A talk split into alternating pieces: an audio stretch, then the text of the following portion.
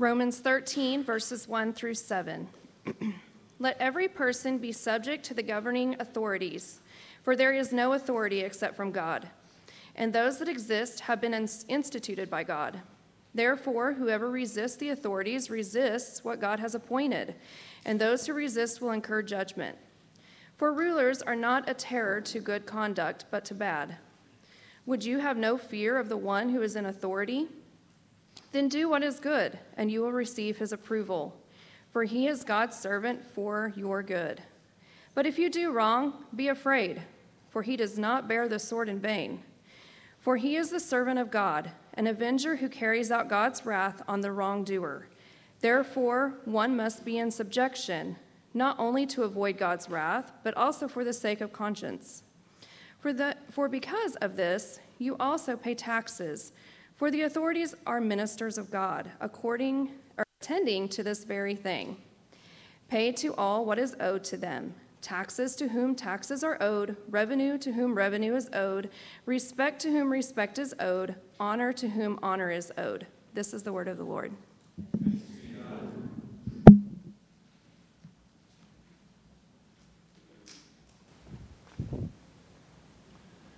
Well, welcome to Sojourn. My name is Dylan. I'm one of the pastors here. We are striving to be a family together, not a, you know, a bunch of individuals, but not just a, a family that has families, but a family. And part of that means that there's some mess and some imperfection as a part of this each time we gather. But it's important for us as the family of God in Christ to, to gather around and get caught up in the story of God and what God would have us do. And we gather around the Word each and every week. And and for 11 chapters through the book of Romans, we've been caught up in the most important part of that, that story, and, and that's kind of God's side, right? What God has done to reconcile sinners to himself. That's Romans 1 through 11. And then in chapter 12, he, he moved a little bit more to, all right, now what's our response to all that God has done? And, and that response, starting in, in chapter 12, is an all in response. We're to be a people who are all in with God, who belong totally to him. That's the Christian life that Paul has been describing since chapter 12, verse 1. And if we're going to live all in, if we're going to present our very lives, ourselves, our whole lives as a sacrifice to God, living and acceptable and pleasing to Him, th- then it's going to take verse 2 of chapter 12, right? We're, we're not going to need to be conformed to the pattern of this world and present age, but be transformed by the renewal of our minds. That's going to take place as we, as we set our gaze and, and eyes on Christ, as we look to His Word to transform our thinking. Paul knew that Christians were in need of some direct renewal of their minds in certain areas of their lives, right? And, and the present age is very eager to uh, form our minds in certain areas and more eager in some areas than others. And, and one of those areas where the present age is eager to form and that needs some specific and direct renewal is this area of governing authorities. Paul talks about it here in chapter 13, verse 1 through 7. He talks about it in, uh, in 1 Timothy. He talks about it when he writes to Titus as well. So he repeats this because this is something, we need some direct renewal here. The, the church that he wrote to, the Roman church, was a, a mixed church. It had some, some, those who had some Jewish roots and had become Christians, and those who, many who weren't.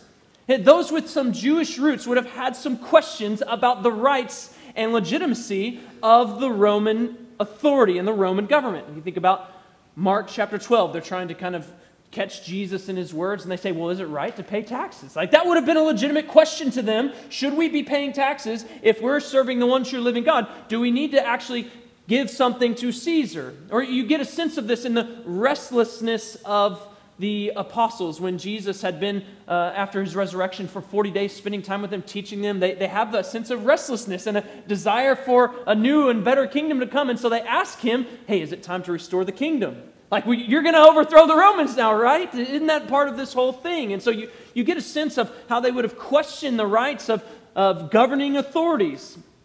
Further, in, in Acts chapter 18, verse 2, the, the emperor was Claudius at the time, and he ejected all of the Jews from Rome. And when Paul writes, we think that they've probably returned at this point. That seems to be clear in his letter that he's writing to these Romans that the, the Jews are back into the mix and in the church. And so Jewish Christians were, were in need of some helpful instruction. What are we to make of a guy that just says, get out of our city, and then all of a sudden we can come back? The, the, Greeks that would have been associated with them within the church are, are now those who are going to be lumped together. So if you're going to hang out with this crew and, and be belong to one another as the scripture has called you to belong to, then, then we're going to tag on whatever we're tagging on to some of these Jews and those who have Jewish roots along with you. And so what are they to think about this? How are they going to uh, navigate these. They would have needed instructions too. They would have needed instructions because they're, they're moving from saying that, that Caesar is Lord to Jesus is Lord. And so, what do we to make of that? How do we navigate this life? Or they're going to need some instructions because they're going to suffer.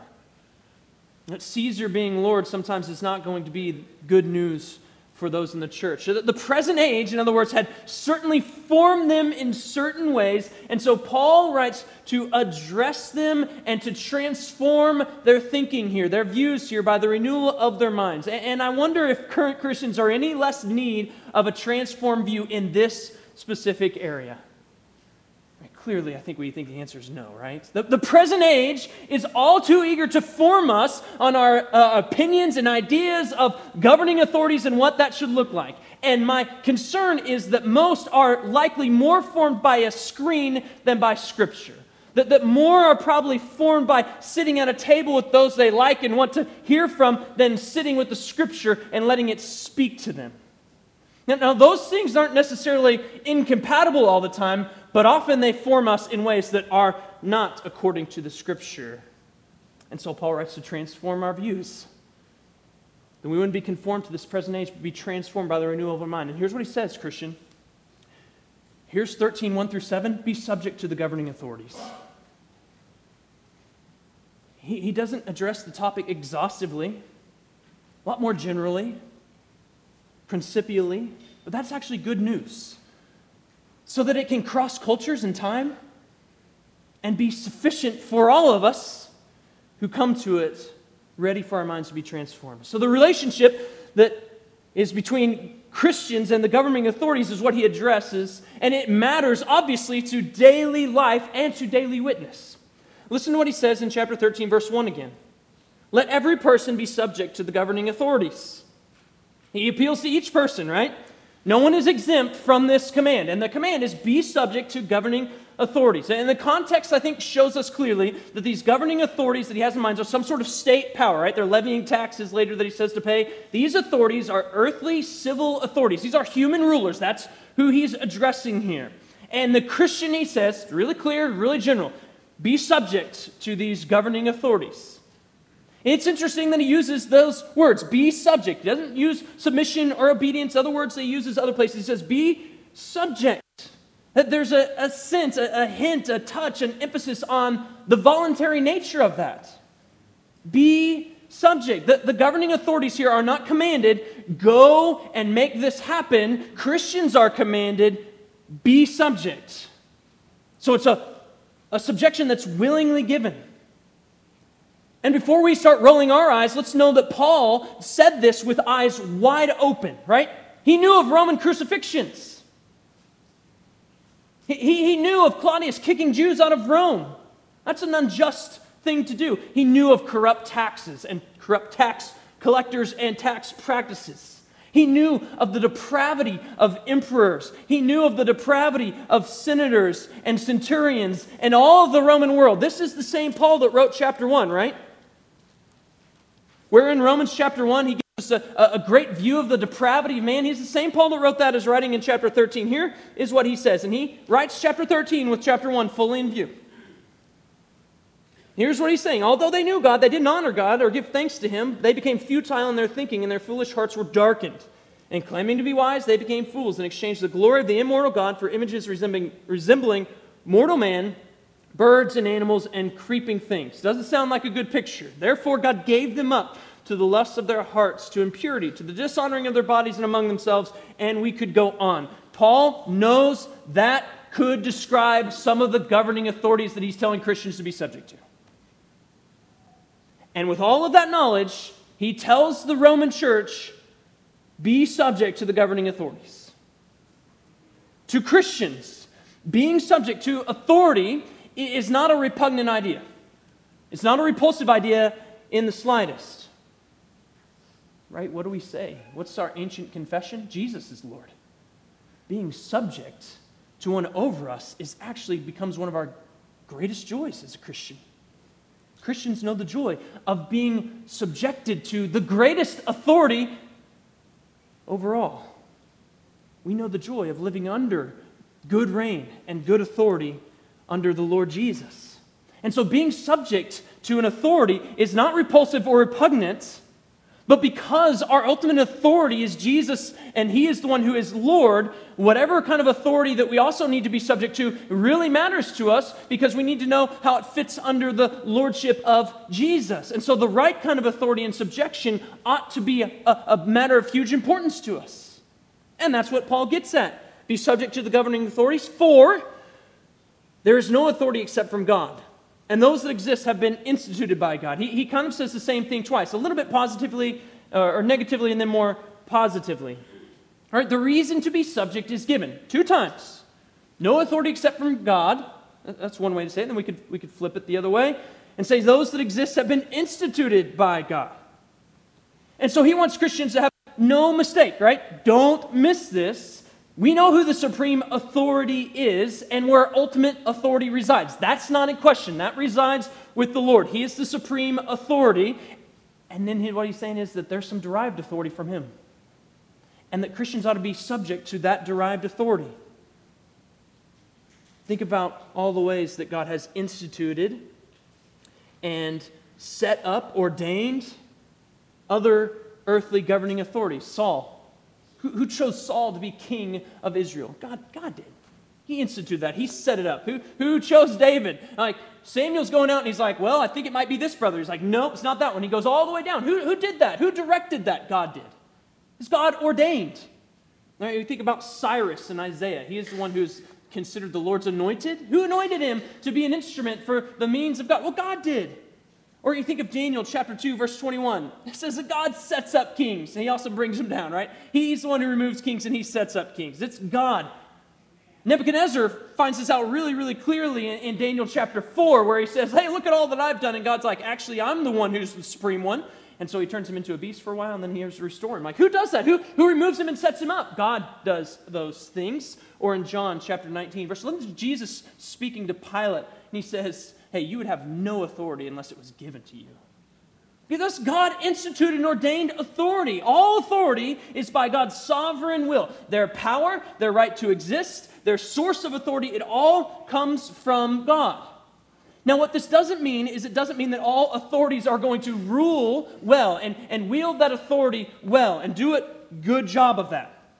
What's in here when it says that God has ordained and instituted all authority is God's mysterious unrevealed to us, but yet still sovereign will over all things. This is the same God who works all things mysteriously for good, the good of those who love him and are called according to his purpose. It's that kind of unrevealed, mysterious will that is ordaining and instituting all authorities, good, bad, and everywhere in between. We think of Ephesians chapter 1, verse 11. He says, He works all things according to the counsel of His will. And, and some of those things that work to the counsel of His will are actually, in and of themselves, those are wicked things, and yet they're still working according to the counsel of the will of God. Or some of the things of the Romans 8 28, all things that are working for good are actually inherently in themselves, they're evil things, but He is using those things as fellow workers for the good of those who love Him and for His glory. Some of the things that these governing authorities are going to do are going to be against the will of God and that his, against his revealed, commanded will, and yet still be working in according to the counsel of his overarching sovereign will. That's what he's getting at here. Kings are going to break God's commands, they're going to abuse authority, but all, without exception, are in place by the sovereign will of God. And because that's true, he says Christians be subject to the governing authorities. Paul roots subjection to governing authorities not in their goodness, not in their wisdom, not in their power, not in their might, not in the length and breadth and width of their kingdom or of their knowledge. He roots it down deep in God's ultimate authority. That is, God's authority is where we're placing our obedience to this command. Governing authorities rule because of God, the sovereign one, ordained them to rule. And because that's true, we need to follow the commands of God in this arena and be subject to the governing authorities. Could there be a better reason to willingly subject ourselves to someone or something? Our God has commanded it. That's a good reason. It's tied to his authority. That's a good reason. So, knowing and trusting that God is the ultimate authority leads to obeying the commands that he has given, to obeying the, the command to be subject to the governing authorities because that's what he said to do. And we know and love him, and so we want to do what he has told us to do. If the motive and the reason for obeying and being subject to the governing authorities has something to do with the governing authorities in and of themselves, then this could be a really hard command to walk out, couldn't it? Amen. Though let's also admit that it would have been harder for Daniel, harder for Paul, harder for almost everyone else in history. But he still says Christians be subject to the governing authorities because there's no authority except from God, and those that exist exist by God. Look no further for a reason to be subject to the governing authorities. And our willingness to be subject to those governing authorities, because those things are true, is tied to our willingness to be subject to God. Because He's the one who instituted them, He's the one who put them into place. So, Christian, here's this general command. General command be subject to the governing authorities. And this general command should be guiding, generally, our relationship with the governing authorities. And perhaps even as you hear that, there's, there's these, all these, yeah, but what? What about this? What if this? And you think about all these exceptions. And Paul doesn't list every possible circumstance, every possible situation, every single exception. He gives a general command. He gives the same kind of general command in Titus chapter 3, verse 1.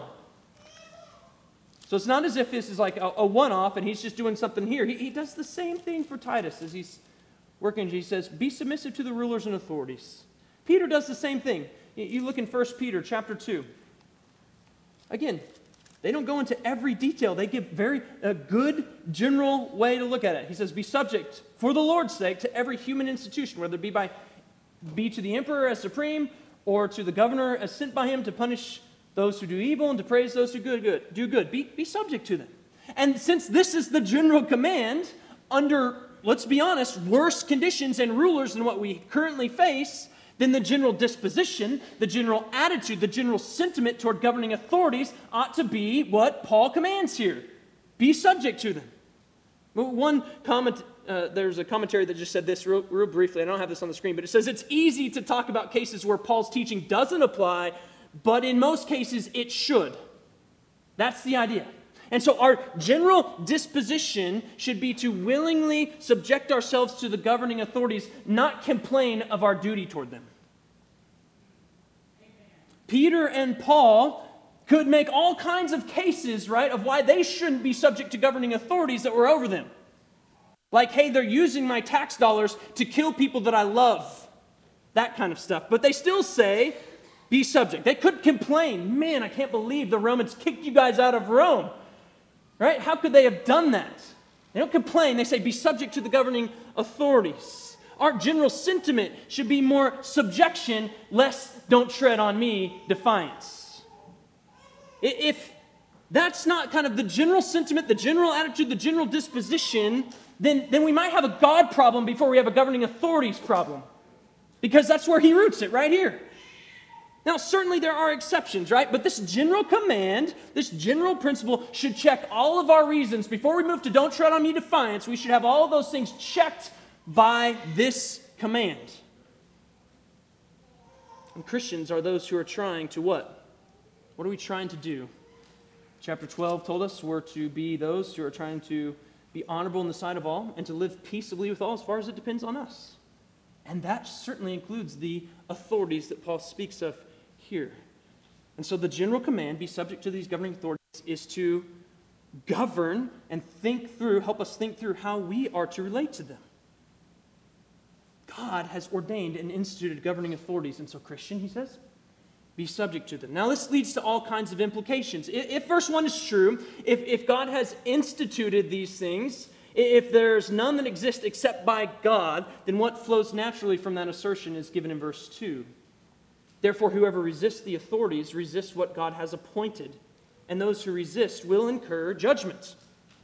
This is weighty stuff because what does he say? You're going to incur judgment. Like we need to be careful with what we do here before we, eh, you know, say we need to defy the, the governing authorities. We need to be careful because there's there's judgment tied to these kinds of things, and so we need to check again, check our disposition, check our attitude, check our sentiment toward the governing authorities before we're not going to be subject to them.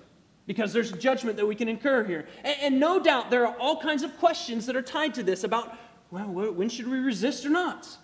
But Paul, again, he gives a general principle, general command with no qualifications. And we start thinking, are there some? All right? And, of course there's some. L- look at Shadrach, Meshach, and Abednego. You guys need to bow down and worship this idol, or I will burn you. They say, well, our God can deliver us. He, he will. But even if he doesn't, we're going to worship him.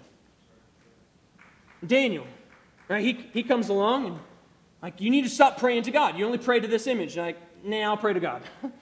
Okay, we're going to throw you in the lions. And like, go ahead. And they do. Peter, they tell him, hey, you need to stop proclaiming the gospel, stop talking about Jesus. And he says, we got to obey God and not men. And so, if there's a conflict between submission to governing authorities and submission to God, well, well clearly we, we go with subjection to God and not subjection to governing authorities. This side of Eden, there's going to be some conflict at times, right? It's going to happen. And we obey God rather than men, and that's when we employ that. But we need to be careful there, right? We're not obeying God rather than men because things aren't going our way politically. It's because we're saying if I don't, if I do what you say, I will disobey God. And I won't disobey God. That should be unthinkable to us because He, I belong wholly to Him. And because I belong wholly to Him, I have to obey Him and not you.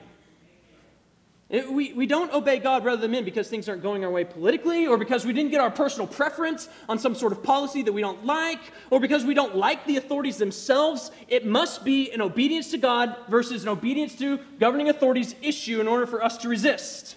Not my likes versus what the government likes.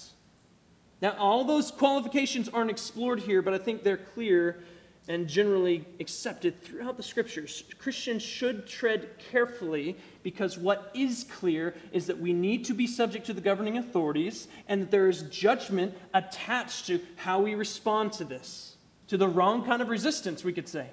There's judgment that we can incur. And while this judgment ultimately, I think, has God's judgment in mind, judgment from these government authorities is still likely in view because of what we read in verse 3. For rulers are not a terror to good conduct, but to bad. Would you have no fear of the one who is in authority? Then do what is good, and you will receive his approval.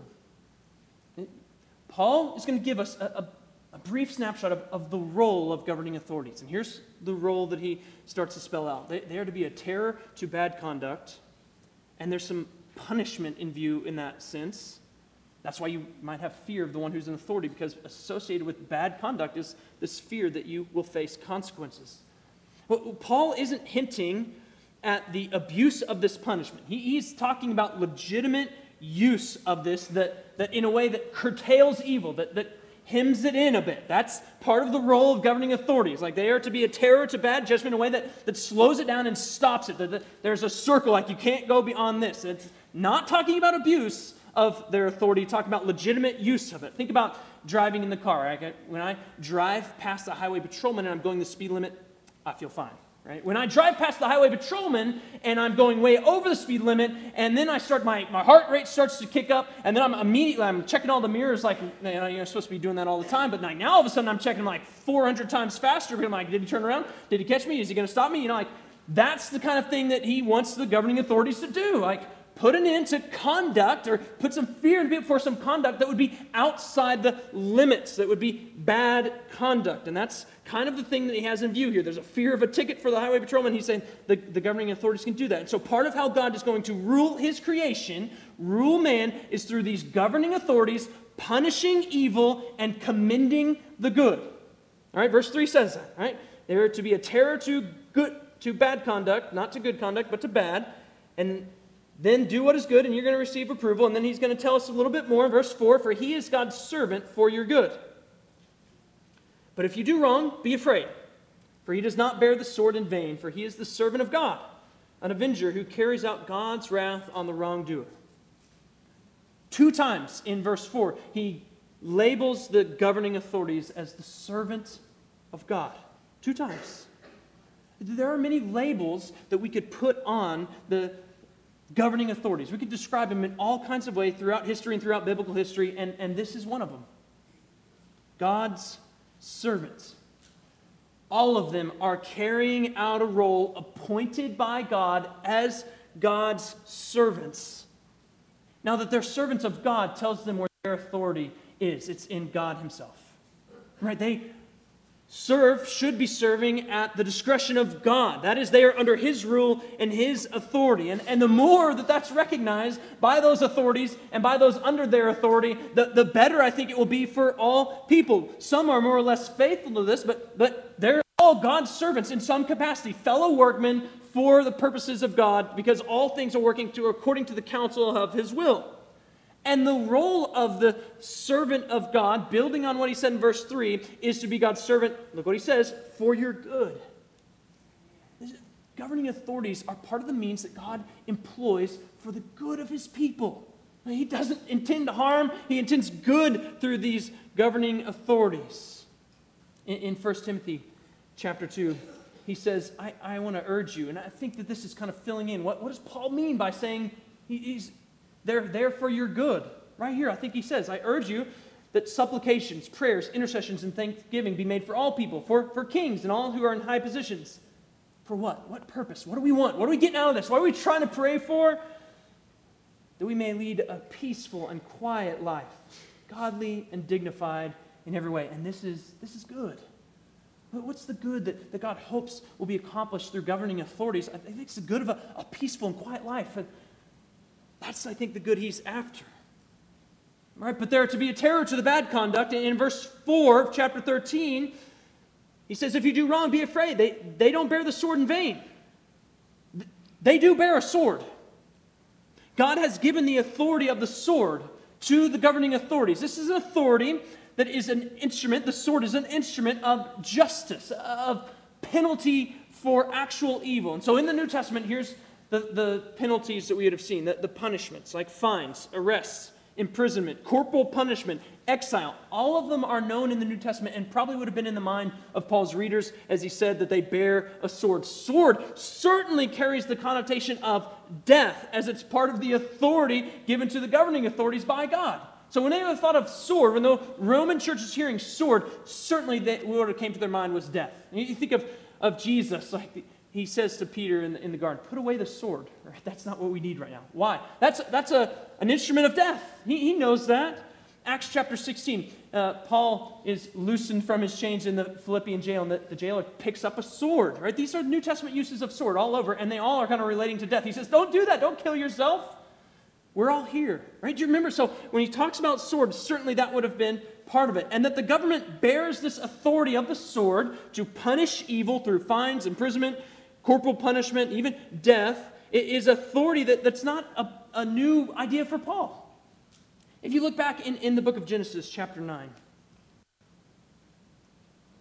this is God, right after the flood, speaking to Noah. He's made a, a covenant, and here's what he says Whoever sheds the blood of man, by man shall his blood be shed. For, for God made man in his own image there's a couple things that are set up here. There's an authority set up, governing authority in human to human relationships, and, and there's a sword that's given.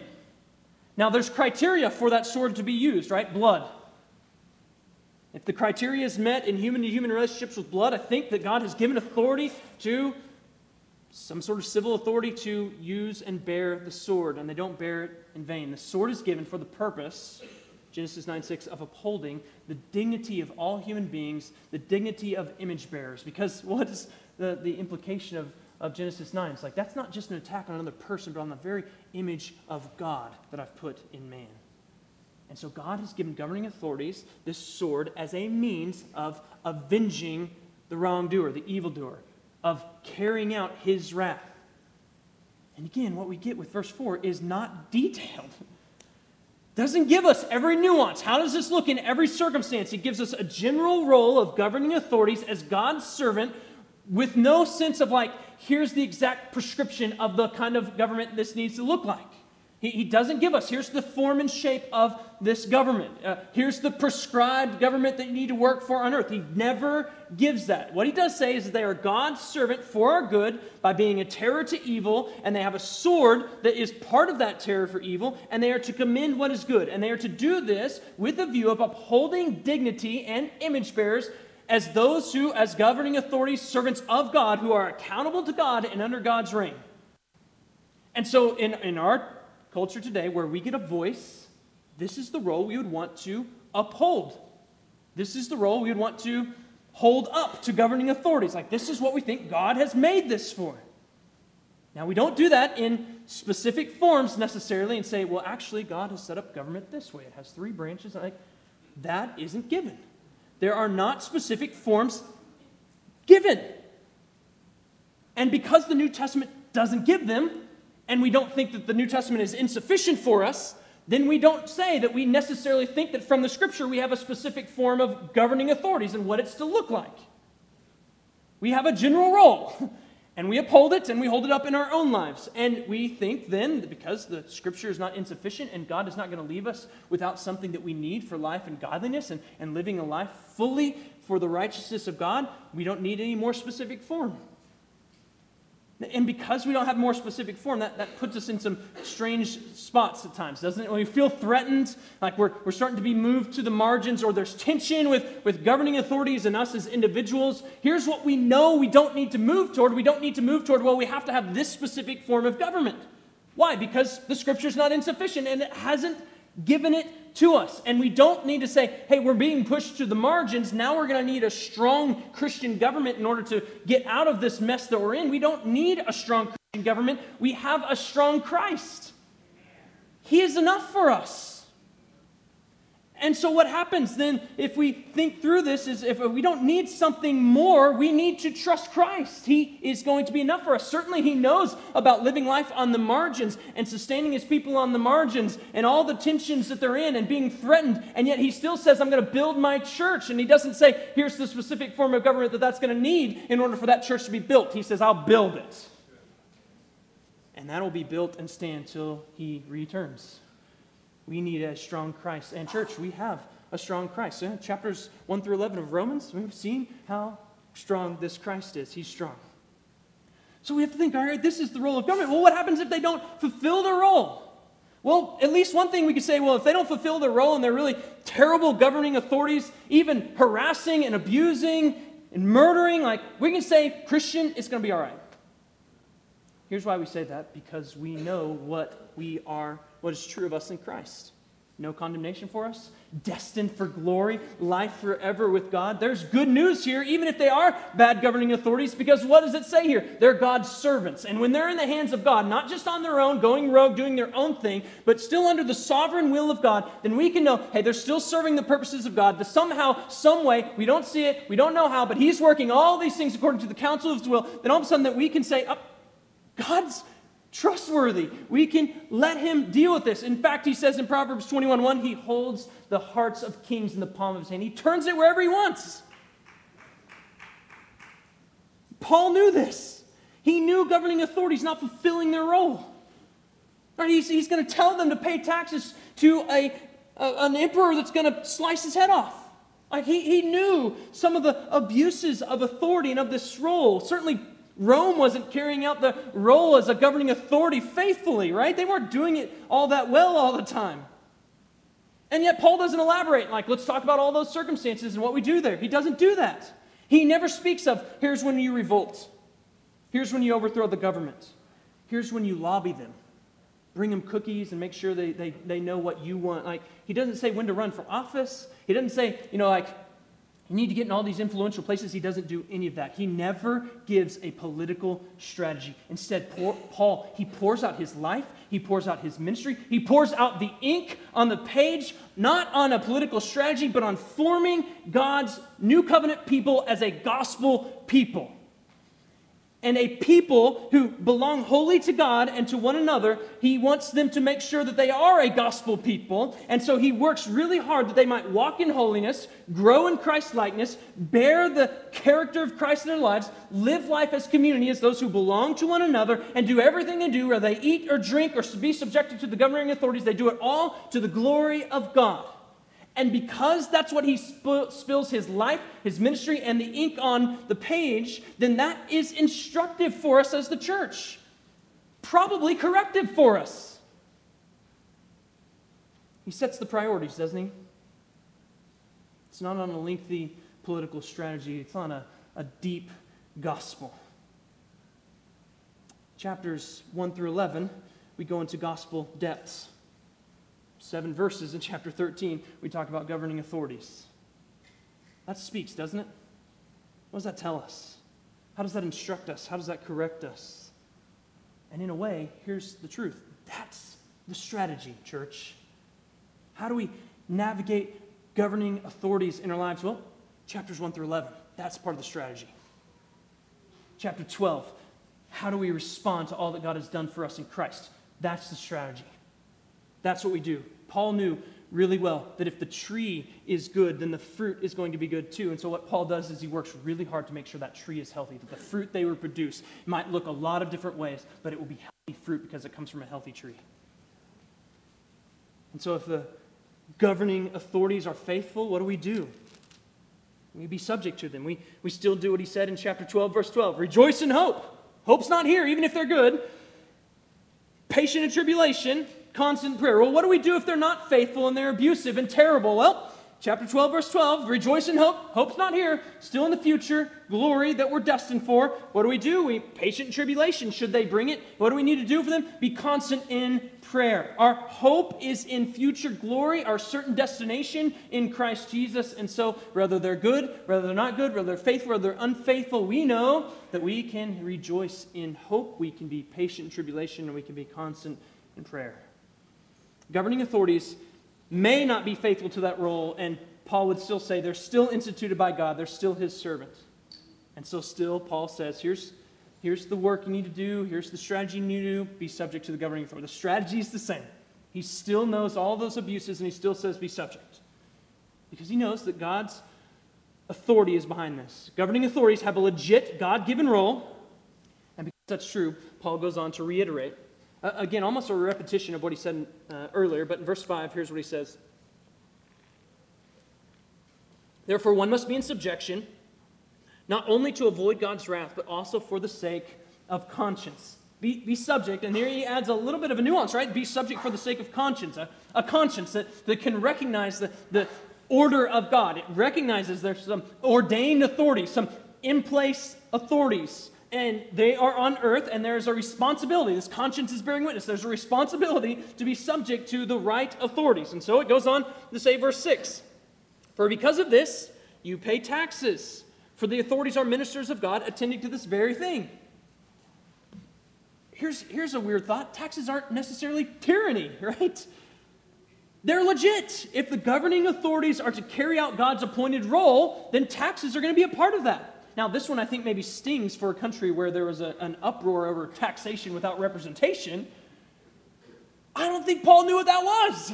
Right? He's like, what, what's representation? Like, the emperor tells us what to pay and we pay it, and then the tax collector comes along, supported by the Romans, and they say, actually pay that and some more, and we're going to take some of it for our own. And he still says to these Christians, pay your taxes. He knew this. Jesus knew this too, didn't he? Hey, why aren't you going to, are you going to pay your taxes, Jesus? He says, well, let me see that coin there. Whose, whose image is on it? Caesar's? Yeah, render to Caesar's the things that are Caesar's. You know what that coin was going to? The, the same government that was working, using, expending money, tax dollars, in order to put him on a tree.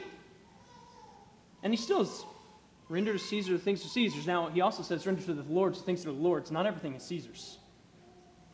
Everything is the Lord's. But under that everything that is the Lord's, there is a, a piece of that that's Caesar's under the Lord. And so taxes are due. And so he says, verse 7 pay all to what is owed. Taxes to whom taxes are owed, revenue to whom revenue is owed, and respect to whom respect is owed, honor to whom honor is owed. just paying taxes isn't all that's owed in this world. And with these governing authorities in mind, certainly he has them in mind. He didn't just like switch gears to like, I'm not talking about respecting and honoring governing authorities now. That's verses 1 through 6. Like, no, certainly with them in mind, he says, actually, there's more owed. Respect and honor are owed as well because these are authorities that have been instituted by God. There's not one that exists apart from the ordaining of God. Now, again, Paul says this knowing on this side of Eden that these authorities are imperfect at best. But he still says, give respect where respect is owed, honor to where honor is owed. You need to give it. And before we like, yeah, but I don't know if it's owed, let's think about the conduct of the people of God in history, right? Let's go back to Shadrach, Meshach, and Abednego. Is Nebuchadnezzar's conduct worthy of honor and respect? It's pretty, pretty bad. And yet, what do they do to him? They come and they're respectful. They even say, I mean, like, even the way they approach and they say, what? We can't do this. Throw us in the fire. Daniel, like his conduct, the way he respects and honors some really terrible kings in Babylon. Nehemiah, another one who respects it. Like these are these are secular kings. These are ungodly kings, and they're respect. Jeremiah, to an Israelite kings, like he's respectful to these kings that are really evil too. Or we can think of Jesus, like he doesn't come and, and, and lay down the gauntlet everywhere. He gives respect to where respect is owed. Or Paul, his uh, uh, attitude and demeanor and disposition toward all those who are oppressing some of his life. Or, or the apostles and disciples in the book of Acts. There's a rich history of examples of faithfulness to give honor where honor is owed and respect where respect is owed. And, and what this command does is it starts slicing through so much of our culture, doesn't it? If we're going to faithfully carry out this command to give honor where honor is owed, respect to where respect is owed, I think what just happened is this command just sliced through most of the political slogans that we have. I think that this command just decimated party rallying cries that we're going to put on bumper stickers and wear on hats. Because Christians now, if we're going to listen to this and be subject to the governing authority, God Himself, Christians couldn't take part in, in some sort of slogan or rallying cry that would dehumanize another person. Whether that's in a slogan for a party to win a campaign or not, we, we couldn't take part in something that would be dehumanizing to another. You know, we couldn't let our language get so foul that we wouldn't give respect to where respect is owed and honor to where honor is owed and demon, demonizing our opponents. We might do it under the guise of this is a conspiracy theory. God might call that gossip. And we wouldn't want to take part in those kinds of things unless we knew their truth. We're people of the truth who care about giving honor where honor is owed, respect to where respect is owed. So there's no room for demonizing opponents made in God's image by what we wear, by our rhetoric, by our strategies, because we want to care about the dignity of people made in the image of God. Man, don't we wish that Paul gave more? Maybe you wish that I said less and Paul gave more. but here we are in, in a very politicized world and, and no doubt we would want more details on this, right? Give us more to help us navigate the waters that we're swimming in. Paul's audience probably felt the same. Hey, but you didn't talk about this. Hey, Paul, what about this? Like, this just came up. We got a new emperor now. Or Nero is probably the emperor at this time. Like, he's being kind of okay toward Christians at the time that he's writing Romans, right? But, but pretty soon he's not going to be okay, and he's going to just kind of flip off, right? And he's just going to go crazy. Oh, Paul, you, what about Nero? Like, you didn't tell us what? No, he did. Rejoice in hope. Be patient in tribulation. Be, be constant in prayer. The specific role of, of government and individuals and how that all works out in every single circumstance and situation is not given. But Paul doesn't feel the need anywhere in the New Testament to go into further qualifications that everyone would have wished for. What he does is he gives this general command, these general principles, this general role that they're supposed to play, and this general kind of respect that's due to the governing authorities. Paul works hard and he expects God's people to be God's people. That's what he's working for. Hey, God's people, be God's people. Here's what God's people should look like. I'm going to give you seven verses of what that should look like with governing authorities. But the other 12 chapters, I've already told you what it look like to be formed and shaped and molded by the gospel of Jesus Christ. And so, how do we navigate all this? Uh, what's the strategy moving forward with the governing authorities? Well, we could start back with chapter 12, verse 12. That's a pretty good place. Right? Rejoice in hope. Our hope's not here and now. We have, we have certain hope in the risen Christ, and, and we know that in him we're destined for glory. Oh, we, we have tribulation. He says, be patient there. Endure that thing. It won't last forever.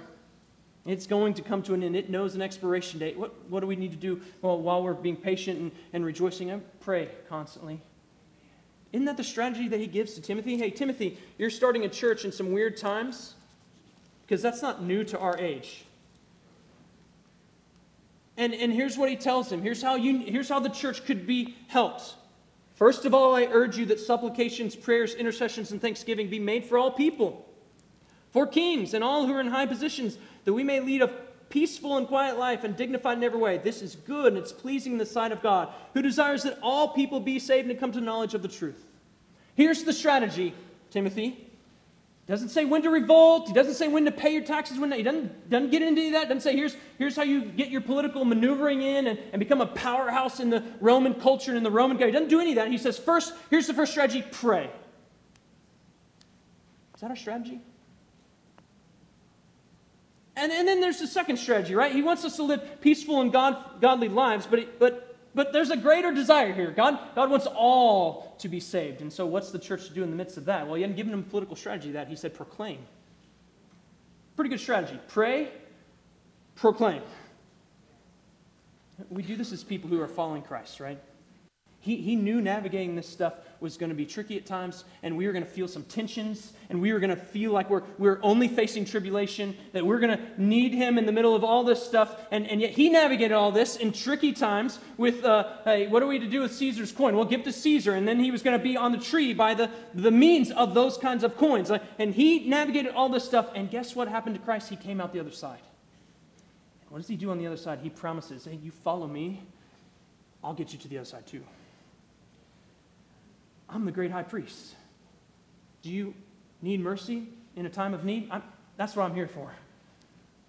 I'm leading the church forward. He says in Matthew 28, right? All authority has been given to me. And he's the one we follow. And we know that one day, here's what's going to happen. The reality that all are moving toward, regardless of background and current social or political standing, we're all moving towards Revelation chapter 11, verse 15. It says, Then the seventh angel blew his trumpet, and there were loud voices in heaven saying, The kingdom of the world has become the kingdom of our Lord and his Christ, and he shall reign forever. Let's pray together.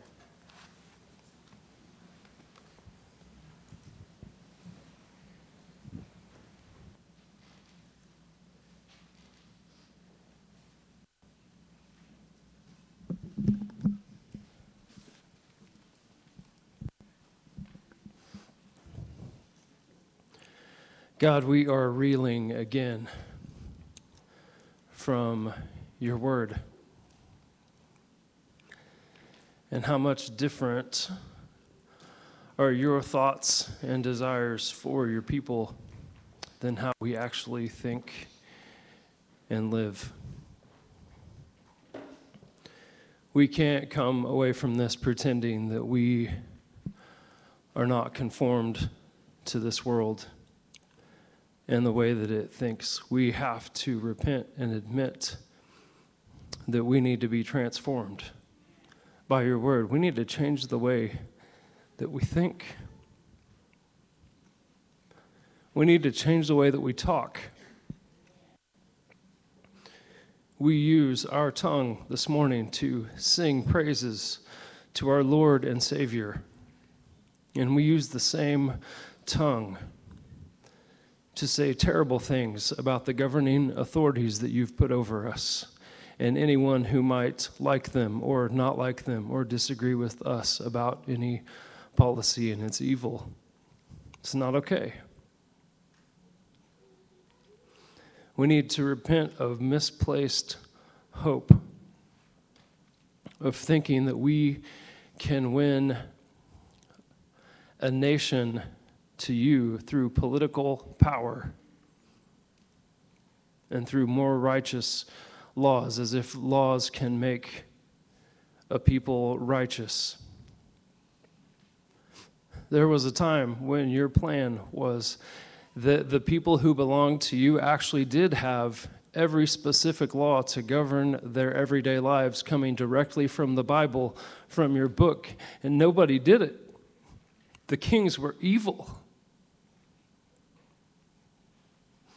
Things did not go well. They were idolaters all the same. And we forget that that happens. And think that if we could just go back to some good old days, or if we could just have this or that, that then everyone would agree with us and everything would be fine. The history of your people is a history of opposition and oppression. And for a lot of people, God, it still is. Some of your people will be killed today because they believe in you, Jesus. There are people in this world today who want to get together and worship you, but it might not be safe because their governing authorities are so corrupt. But when I turn on the radio or turn on the TV, it sounds like we live there.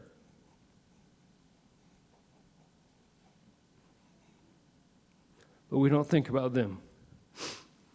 We think about how terrible things are for us, and we put our hope in this world, and we call our church sojourn to remind ourselves that this world is not our home, but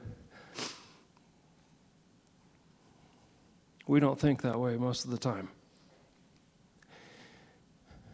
God, help us be people who pray, who plead with you for the souls of our neighbors,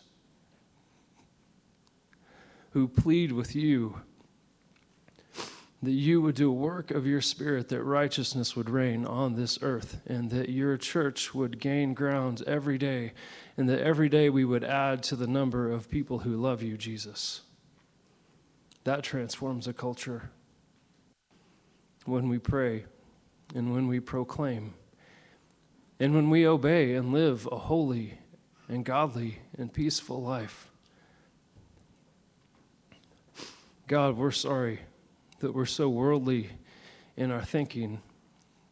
Thank you for forgiving us and being patient with us.